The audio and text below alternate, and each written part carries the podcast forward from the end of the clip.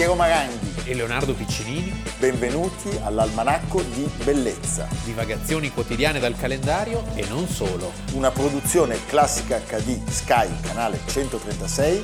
In collaborazione con Intesa San Paolo.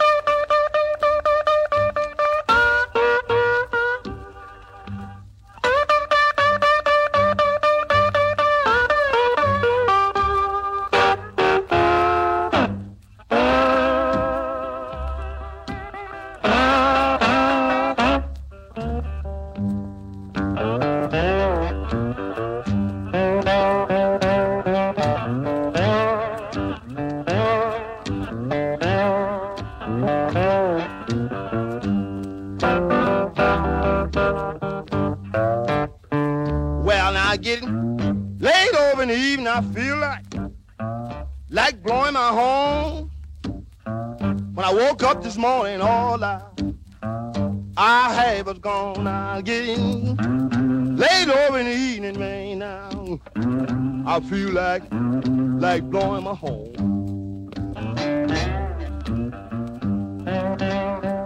Well, now woke up this morning, all I had was gone. Almanacco di bellezza, 26 maggio, Piero Maranghi. Leonardo Piccinini avete visto una carrellata di immagini che ci portano ad un occhio splendido, uno degli occhi, uno degli occhi più lucidi e sensibili della storia della fotografia. Parliamo di un'artista americana di provenienza germanica, certo. come spesso accade Beh, sì. in quel mondo. Sì, perché a parte quelli indigeni amerindi, i contributi più alti della storia d'America o italiani o tedeschi o ebrei sì. e anche qualche russo. Dai. Trump. Trump, quello non è proprio il contributo più alto. Stiamo parlando di Dorothea Lang. Una che la macchina fotografica la sapeva usare. E lei diceva proprio della macchina fotografica, è uno strumento che insegna alle persone come vedere senza la macchina fotografica. È stata veramente una protagonista di quella America che ha attraversato delle vicende terribili, la Grande Depressione prima e poi ancora la guerra mondiale. Sì.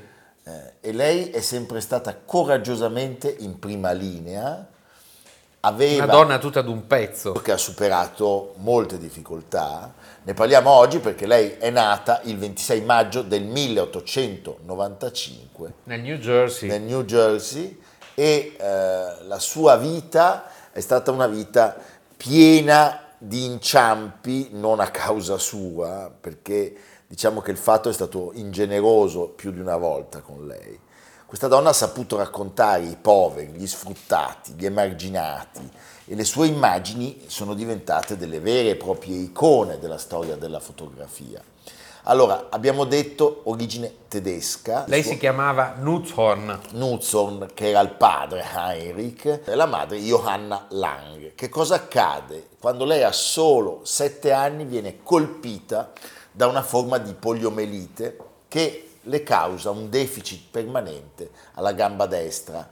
E lei dice, pensa, questo straordinario, sì. penso questa sia stata forse la cosa più importante che mi sia successa perché mi ha formato, guidato, istruito, umiliato e aiutato. Aiutato e umiliato, anzi. Come se non bastasse? Il padre abbandona la famiglia, eh, lei aveva 12 anni e da quel momento decise di usare il cognome della madre, certo. Lang. La madre si trasferisce a New York sì. e eh, lei in quel periodo rimane spesso sola a casa perché la madre deve lavorare per mantenere sé e famiglia e lei cosa fa? Va in giro, va in sì. giro per le strade e, e si ispira. Osserva. Certo.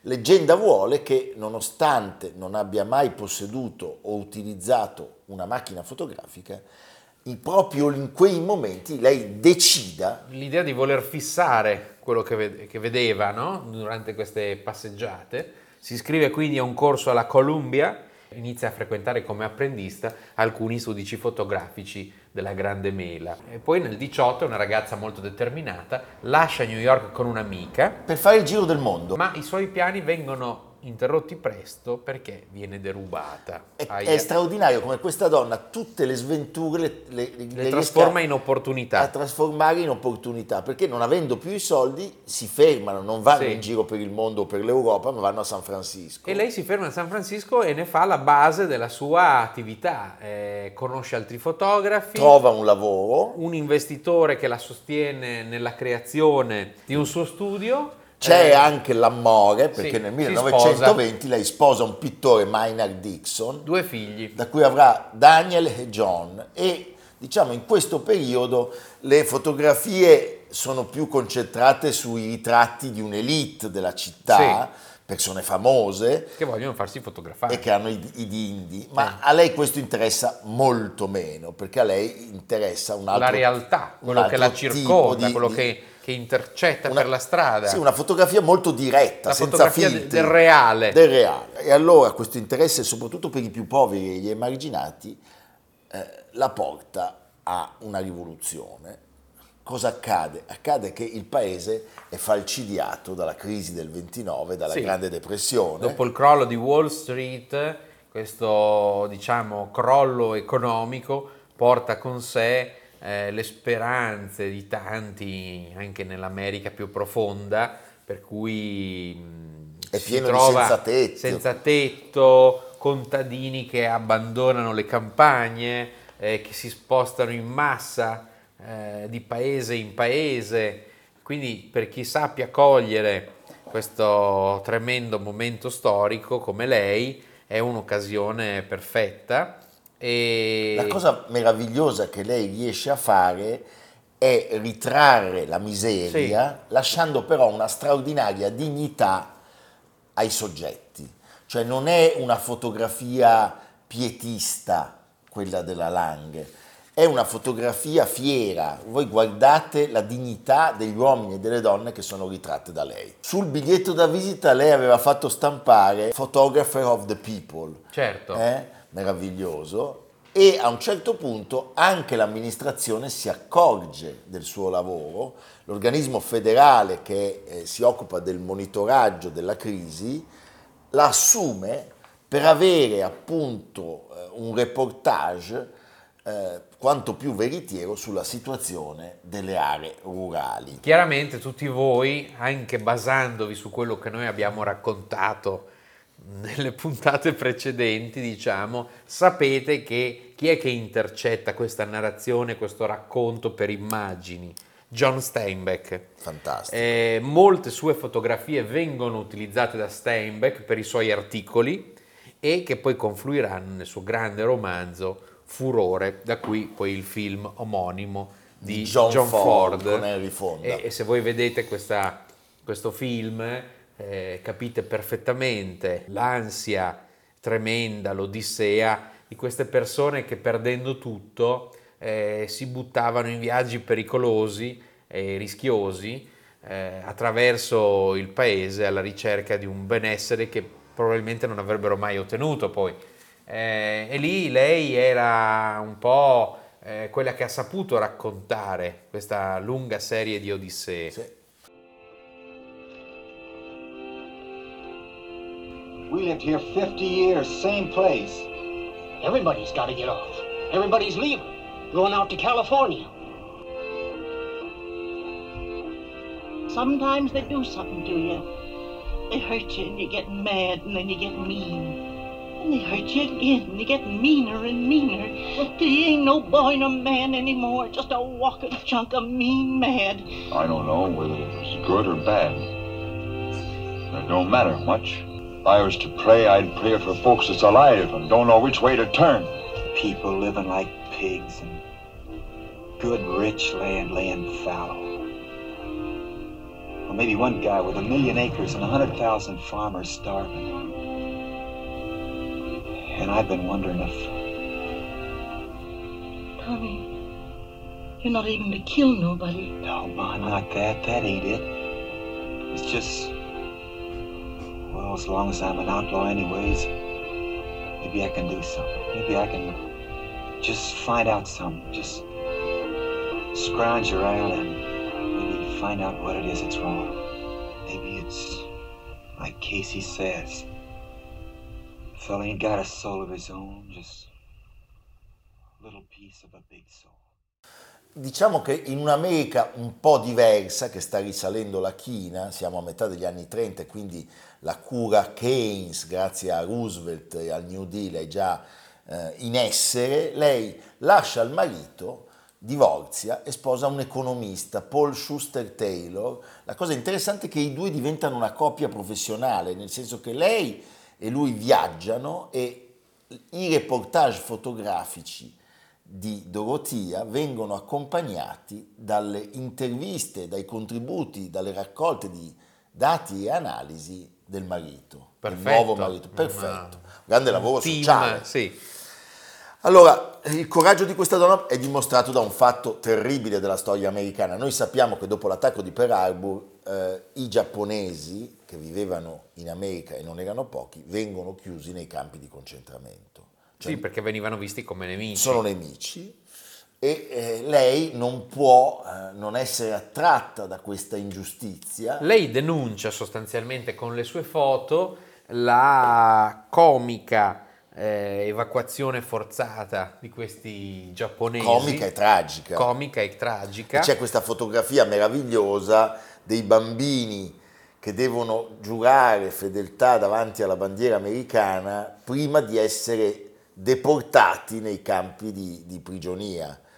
È una cosa incredibile. Pensate che questa gente lasciava le case dalla sera alla mattina senza capire il perché. Ecco, chiaramente le foto della Lang vengono sequestrate perché è un messaggio il suo non in linea con eh, il sentimento ufficiale di patria, no? di, di- di- di nazione in guerra. di nazione in guerra. Right or wrong, my country. Esattamente. Eh, 1947, lei, eh, che ormai è una protagonista, è tra i fondatori della mitica Magnum. Della Magnum ormai è un nome noto ovunque, negli anni 50 lavora anche per Life e diventa una vera reporter worldwide, quindi da America Latina, Asia, Africa, eh, è un po' ovunque. Purtroppo la sua cagionevole salute, con cui aveva sempre combattuto, eh, impone una battuta eh, d'arresto perché negli ultimi anni di vita le sue condizioni peggiorano, lei è costretta a fermarsi e eh, si spegne per un eh, cancro all'esofago all'età di 70 anni. Allora, mh, se c'è una fotografia straordinaria, celeberrima, che tutti voi conoscete, avete visto più volte, Migrant Mother, la, madre migrante, sì. siamo nel pieno della Grande Depressione, È il ritratto di Florence Owens Thompson, eh, con tre dei suoi sette sì, bambini. di etnia Cherokee, madre di sette figli, 32 anni. La Lang poi eh, avrebbe raccontato che prima di scattare questa foto Florence aveva pensa venduto i pneumatici del camion del marito per sfamare i suoi figli. Eppure, eppure, questa donna che aveva perso tutto e che si trovava in una situazione di imbarazzante disagio, dimostra una fierezza, no? una personalità eh, notevole. È una immagine straordinaria. Sì, è un'immagine che rappresenta un momento di una nazione grande piegata dalla sofferenza, straordinaria.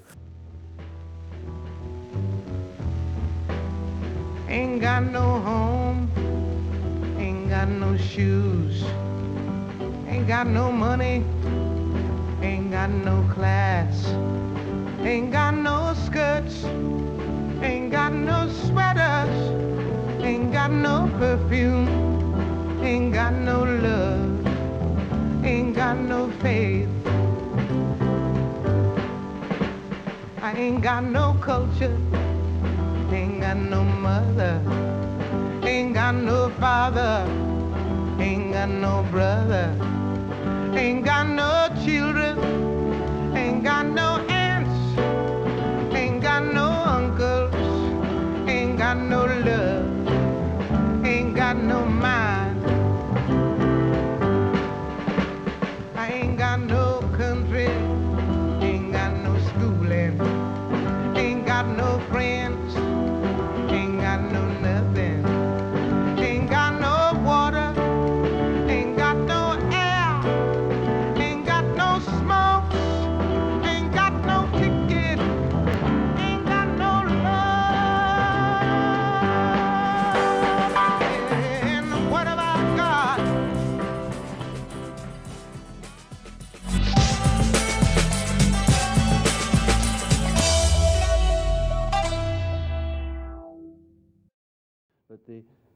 films that dear Christopher Lee and I do are really fantasy, and I think fantasy is a better better adjective. I don't object to the term horror, just the wrong adjective. I Right, think. fantasy films. Well, they're a fairly recent part of your career. How did you start out in the acting profession?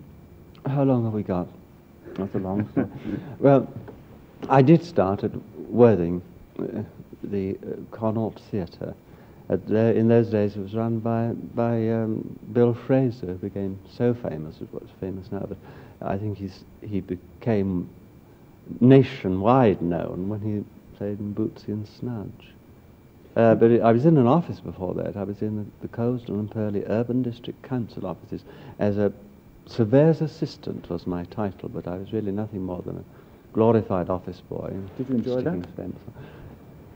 Yeah, I suppose so, really. But uh, you see, I, wasn't cut out for office life at all. I'd always wanted to be an actor, right from when I used to watch Tom Mix. That dates me, didn't it? Tom Mix, well, he was the sort of John Wayne of Beh, meraviglioso, l'avete ascoltato.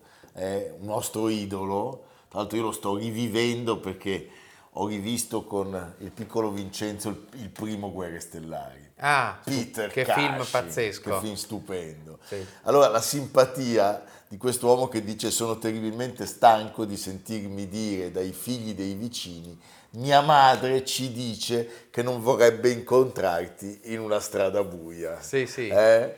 L'interpretazione nervosa di Cushing, Di come la Cushing. definisce Mereghetti. Allora, questa è un'intervista del 1966. Lui è stato uno dei protagonisti assoluti del cinema fantastico. Penso a lui, penso a Christopher Lee, penso allo splendido Vincent Price E ai film della Hammer. e ai film della Hammer. Ben 28, eh. Lui per 15 anni è stato protagonista assoluto di una stagione eh, che rilanciava i grandi classici degli anni 30 della Universal, perché eh, Frankenstein... Bela Lugosi. Esatto, ricordiamo film stroncati dalla critica, ma di enorme successo prima in patria, quindi in Inghilterra, e poi dall'altra parte dell'Atlantico e ovunque nel mondo. Certo. E dove era nato lui? Era nato nella Greater London. A E- Canley. Esatto. Il 26 maggio, è per questo che ne parliamo, del 1913. Sì. Prima di quei vent'anni stupendi di cui abbiamo parlato, lui aveva fatto una certa fatica, anche perché i genitori erano contrari al mestiere di attore. Quando però lui finisce la Purley Secondary School, si butta nel teatro e arriva il debutto nel 1935 a Londra. Sì. Aveva frequentato i corsi della mitica Guildhall e il primo tentativo è con Hollywood. Cioè Sì. Lui si trasferisce negli Stati Uniti, Nel lavora- 38. la- nel 38 lavora a Broadway con poca fortuna e poi ci sono le comparsate. Pensate, lui è nella Maschera di Ferro del 39 e soprattutto Di è James Whale. di James Whale e soprattutto è nelle- nel film, uno degli ultimi successi di eh, Staglio e Olio, Noi siamo le colonne del 40. Però amava molto la sua Inghilterra. Era perfetto in Beh, Inghilterra. ma poi lui è proprio So British. è so British, per cui a un certo punto torna a Londra e eh, arriva in una città che è spossata dalla miseria del dopoguerra e dalle, dalle ferite della guerra terribili. Allora riesce a recitare in un ruolo Di secondo piano nell'adattamento dell'Amleto del 1948, quello famosissimo di Laurence Olivier. che era suo amico. Sì. Prima di queste pellicole di grande successo c'è John Huston in Moulin Rouge del 52 e La fine dell'avventura, un film del 55. Finalmente lui viene notato perché ha un ruolo, il ruolo di Winston Smith nel film TV della BBC Tratto da Orwell 1984. Ecco, nel 57 arriva il primo grande successo. Terence Fisher, il regista, eh, Christopher Lee è la- ovviamente l'altro grande attore che si impone, con La maschera di Frankenstein. Eh, sono vent'anni dal film, quello famoso di Frankenstein, e i mostri tornano, ma tornano in Technicolor. Come abbiamo ricordato, Fisher farà con la Hammer 28 film e sono prodotti dal punto di vista tecnico molto ben realizzati, c'è un grande team fotografia, montaggio, sceneggiatura e i due Cushing e Lee sono formidabili. perfetti. Tant'è che il film di Fisher viene ribattuto immediatamente con La vendetta di Frankenstein, sempre appunto con loro due, e ancora parte il tormentone Dracula, eh? dove chiaramente Christopher Lee è Dracula e lui Sì. è Van Helsing. Sì, Christopher Lee è presente nel film solo 9 minuti, però è come se quei 9 minuti fossero lunghissimi, Certo. perché è un'interpretazione straordinaria. Da Bram Stoker, mm, 1897, il film del 58, quindi un anno dopo eh, Frankenstein, ed è il prototipo del cinema horror anni 60.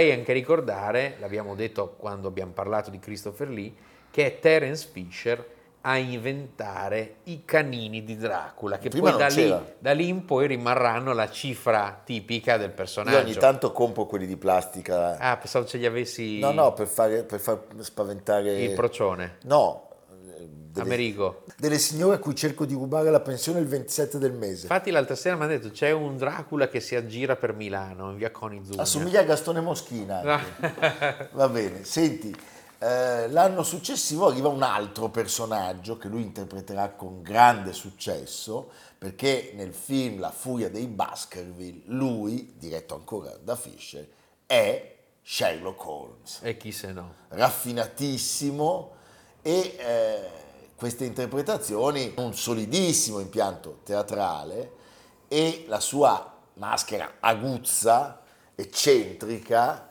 che lotta contro le forze del male, portano un successo commerciale straordinario. Quindi Baskerville, Dracula il vampiro, poi c'era stato il mostruoso uomo delle nevi, poi di nuovo la vendetta di Frankenstein, insomma, diciamo che si specializza l'uomo. Ce n'è che ce n'è. Ecco. Ellen Beck, la moglie che lui adorava, l'aveva sposata nel 40, si spegne troppo presto nel 1971 e lui è segnatissimo da questa disgrazia, si tuffa nel lavoro e eh, diventa religiosissimo. Interpreta eh, Conan Doyle nel film televisivo Il grande Houdini del 76 E, poi, c'è di nuovo una rinascita, che è quella con cui ci congederemo dal pubblico. doppiato da Glauco Mauri Bravissimo, ma perfetto Sì, doppiato di perfetto, Mauri, perfetto. indimenticabile la voce di Glauco Mauri. Lui è Tarkin. Tarkin chi è? È il malvagio capo dell'impero di Guerre Stellari. Però in questo caso Tarkin, cioè Cushing, è ancora il capo Darth Vader non è ancora il capo dell'esercito, No, è lui. è lui il capo. Però muore alla fine del E film poi c'è quell'altro che... con l'esplosione della morte Quello nera. che rimane- Sì, certo. Beh, eh, vogliamo anche ricordare che lui, John Carradine, Vincent Price e Christopher Lee sono insieme nel film La casa dalle lunghe ombre. Prima di farvi vedere ancora Guerre Stellari, lui Dai tre autori dell'aereo più pazzo del mondo. lui fa la, la parte del, del bibliotecario che parla all'indietro Sì. e, e- e lancia i libri nella biblioteca, fantastico. Eh, stiamo parlando di Top Secret, 1984. Il calamaio, Peter Cushing, che è stato un uomo mite, buono, Sì, amante della pittura, collezionista di soldatini di piombo, adorato dal pubblico. baronetto. Baronetto. Sir Cushing. Sir Cushing. Beh, Prima di congedarci, lo ricordiamo, si è spento l'11 agosto del 1994, ma di morire ha intestato il nome della moglie a una nuova varietà di rosa inglese. Ah, Peter che fine. Cushing, ma è meraviglioso. Sì. Prego la regia.